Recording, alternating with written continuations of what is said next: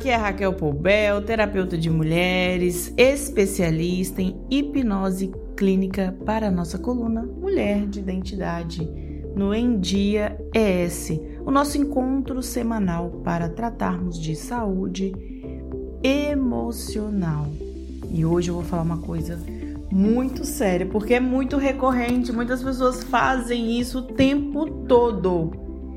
E aí liga o alerta vermelho porque é uma situação que pode estar impedindo você de mudar de vida, de melhorar a sua vida, e é simplesmente o jeito que você fala e reage diante das situações.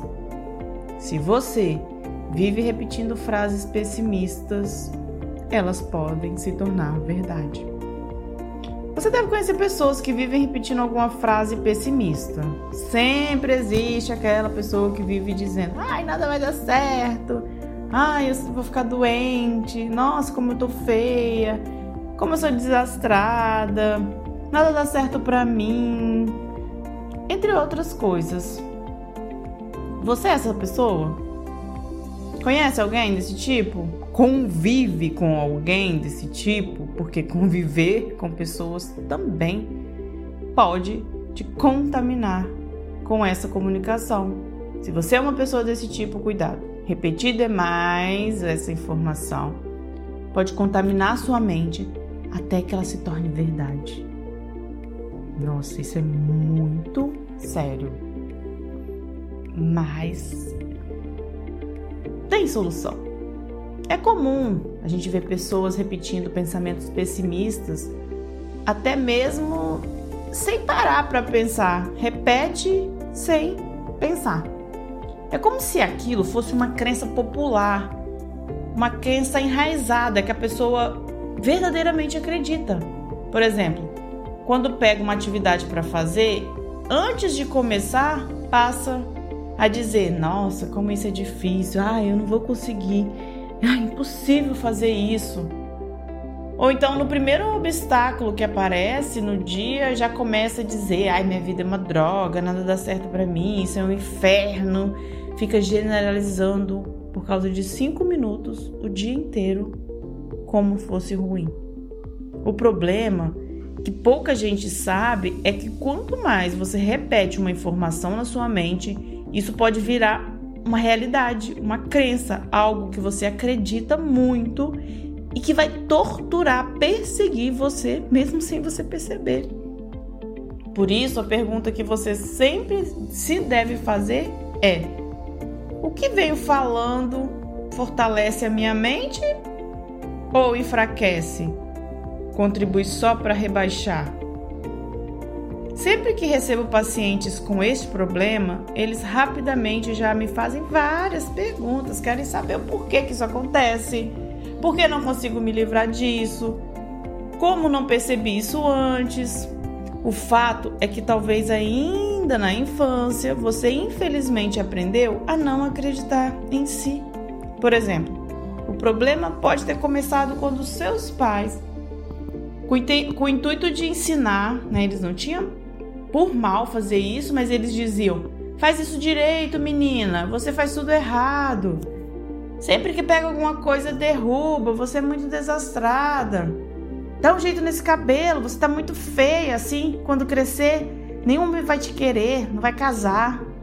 São frases que talvez foram empregadas com o intuito de ensinar, mas são péssimas para a mente da criança. Que, uma vez faladas repetidamente, acabam criando uma programação mental que essa criança leva para a vida toda, para a vida adulta.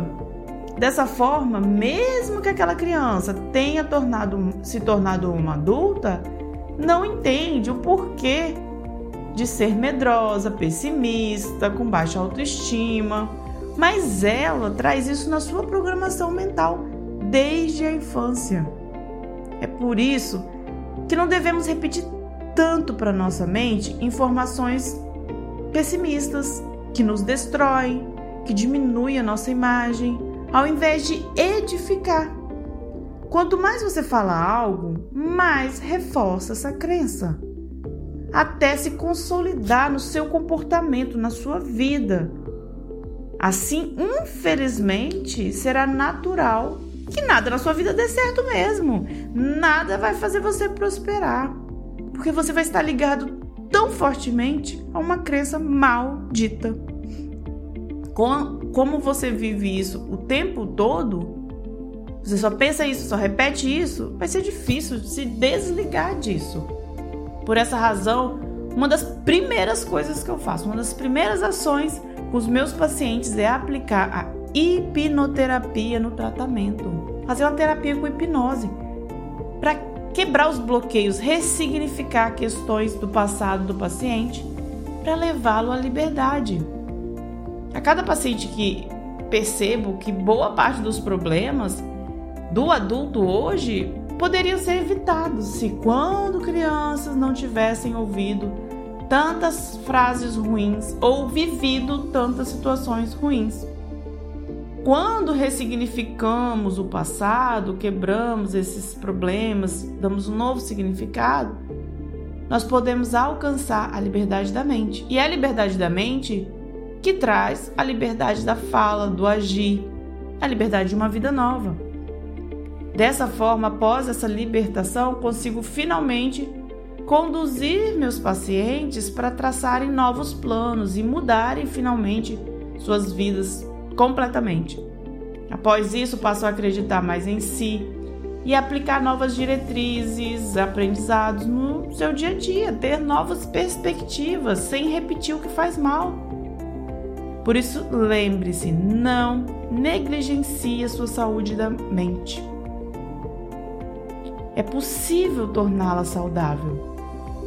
Se precisar, procure ajuda. Você merece ser feliz, você merece viver a sua identidade e viver o melhor que a vida tem.